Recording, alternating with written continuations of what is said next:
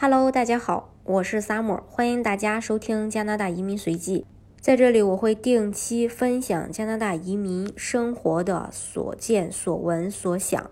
如果你也想了解加拿大移民，欢迎大家啊收听我的音频。在录上期节目的时候，是打算把加拿大各个省所有的移民政策。呃，挨个省挨个省的去跟大家一块儿啊，一期一期的来分享。但是呢，最近我发现有一个问题，就是大家在了解移民的过程当中，对于呃移民的一个时间、一个速度，会更比较关注。因为能否顺利拿到身份，其实对于每个想要出国定居的家庭来说都是非常重要的。那每个移民项目的办理速度也会影响到未来每个家庭的定居计划。所以呢，呃，今天特地先去插播一条关于加拿大各个移民项目的一个速度和时间周期的呃话题。那在这期节目里呢，我会把加拿大。基本上所有的移民项目的呃办理速度、办理时间，呃，一一跟大家去分享。我们今天的顺序呢，就是呃从速度最快的项目说，一直到速度最慢的项目结束。速度最快的呢，当属联邦的 E 快速通道，六个月左右呢就能够拿到枫叶卡。但是呢，对申请人的要求也特别特别的高，它一般比较适合年龄在二十九岁左右。硕士学历的雅思能考到八七七七，然后还有三年的工作经验，当然最好在加拿大也有工作经验，或者是呃二十九岁左右，雅思能考到八七七七，呃硕士学历有一年的工作经验，另外呢有法语成绩，只有这部分的申请人才有可能呃达到 E 快速通道的捞分，那目前的捞分是保持在四百七十分左右。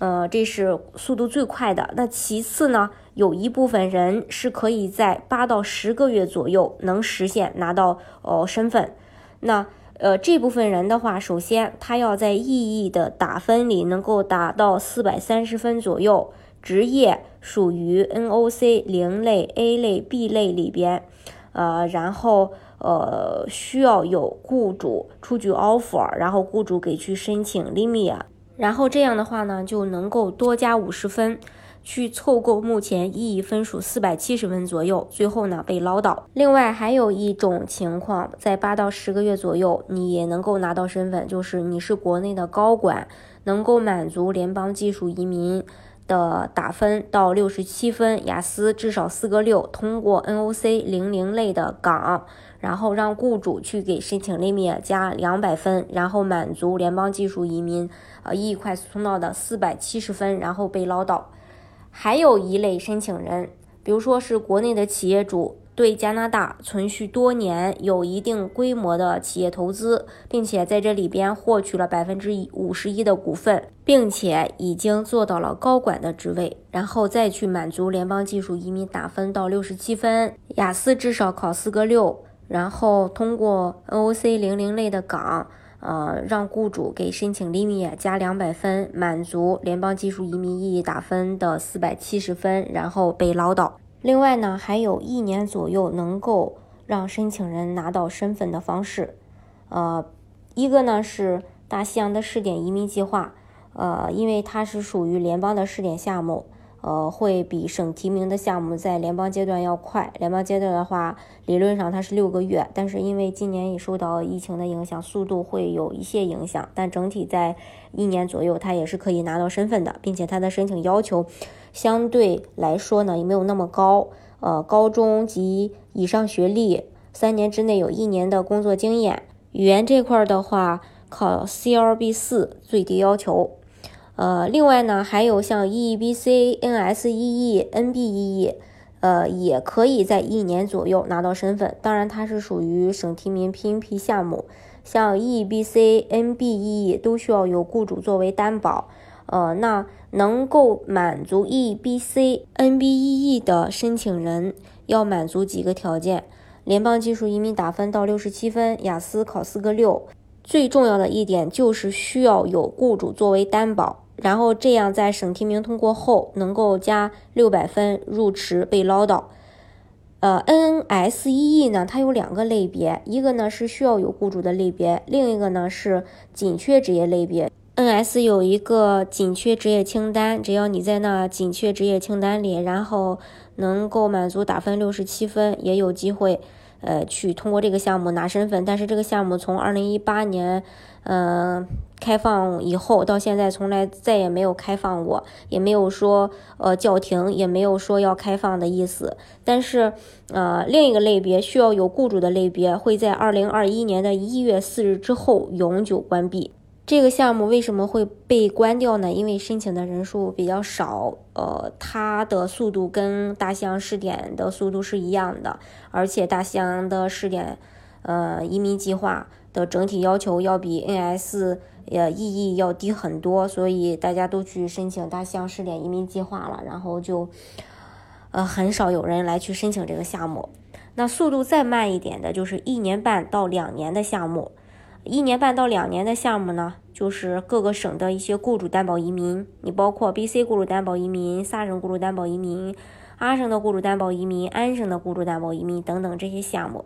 当然，雇主担保移民的项目的话，要求也相对来说比技术移民要低很多。低在哪呢？是因为呃语言上。像萨省技术移民最低要求是 CLB 四，也就是雅思差不多四分的一个水平。像安省的话，目前呃提供雅思成绩还不是必须要提供，也就是说你没有雅思成绩，你可以直接递交安省的雇主担保移民也是可以的。阿省的话，这个主要是根据申请的职业来去定呃这个语言成绩。像 BC 省的话，要满足 BC 雇主担保移民打分的话，雅思至少也得考到个。啊，五分左右。除了各个省的雇主担保移民以外，还有一个联邦新出的试点项目——农业食品试点计划。呃，它的速度怎么着也得个一年半到两年。首先，它需要先过去工作一年，一年以后才开始递交移民的申请。另外，还有一个项目就是 NB 企业家移民。NB 企业家移民呢，它是属于一步到位拿身份的。呃，项目也就是在国内直接可以等到枫叶卡，呃，等到移民纸再登录。它的这个速度的话，在理想状态下，其实两年也能够拿到身份。但是呢，其实它也没有什么太大的优势，因为这个项目也是必须要考雅思，而且还要考到五分。大家如果真的能考到五分的话，直接就做雇主担保移民就好了。因为 NB 企业家的话，呃，还对。申请人的家庭资产管理经验是不是有股东等等这些还有要求。另外一个项目呢，就是联邦的创业移民 SUV，呃，它的整个周期的话，也会在一年半到两年就能够拿到身份。当然，它也需要考语言，是考到雅思五分的水平。除此之外，还有一个联邦的自雇移民。现在的速度也比以前要快很多了。官方给出的时间一般会在二十二个月到二十四个月，呃之间就能够拿到身份。但是呢，它针对的是一些特殊的人群，比如说，呃，文艺界的、体育界的、呃，学美术的等等这部分人，就是跟美术相关的、跟艺术相关的。虽然它官方没有硬性的语言要求，但是有些职业也是需要考考雅思，你才更能容易过。讲了一年半到两年的项目，那接下来我们再说一下，呃，速度在三年左右的，那就是联邦嗯的一个 caregivers 这个项目，就是又叫联邦护工，也有的人叫联邦保姆移民，因为它有两个类别嘛。他为什么拿身份的时间会慢呢？是因为他需要先过去工作两年，两年以后再递交移民的申请，嗯，差不多就会在三年左右，呃。三年的我们说完了，那我们再说一下四到五年的这类项目。四到五年的这类项目，当然是非各个省的企业家创业移民莫属。他因为先要 UR 打分，UR 打分被捞到以后，要申请工签，工签登录以后，要先去做生意，生意满足要求了，然后再开始递交移民的申请。所以整个周期算下来得四到五年的时间。其实各个省的企业家创业移民吧，啊，我觉得现在没有什么优势。为什么呢？因为呃，大部分的省份对企业家类的这个项目也是需要考雅思的，最低要求是四分。然后像 NB 企业家，呃曼省企业家移民的话，都得考到五分。嗯，而且前期拿的还不是身份，还是先要过去创业。另外的话，他对家庭资产啊、对管理经验啊、对你的企业的股份啊，也会有要一些要求，不是很适合然后着急登录拿身份的这些申请人。呃，另外呢，还有留学移民，留学移民的话，其实也得照着这个速度，四到五年的时间去计算，因为你先要读书，读完书。才开始申请移民，而且留学的话，首先你英语得好。现在的学校的话，呃，都得需要雅思考到六分。如果英语不是特别好，然后短时间内又得不到提高的，呃，这部分申请人也不是特别建议你去，呃，考虑这个留学移民这个项目。呃，即便是你侥幸，然后申请到了学校，也拿到了学签，但是到最后，如果因为你的呃，语言不好，你的课程完成不了，到时候你是顺利没法毕，也是没有办法顺利去毕业的。而且，特别是那种拖家带口的申请人，因为你结婚了，有孩子了，你的精力可能更多的是在工作、在生活、在家庭上，在学习这件事情上，到时候呃付出的呃精力，或者是你本身有的时间可能会少一些，导致你最后。不是那么好顺利的毕业。当然，如果你没有结婚，然后，呃，你这个二十多岁或者是适龄的呃申请人，那我觉得，呃，你倒是可以去通过留学，然后留完学以后，呃，再去考虑移民这个事儿。呃，这是关于四到五年左右的。其实呢，我还有一个项目没提到，就是魁北克的投资移民。为什么没提呢？是因为它的时间也确实特别长，差不多得六年左右，因为。就光联邦阶段的审核时间都是在四十八个月左右。除此之外呢，你前期你要准备材料，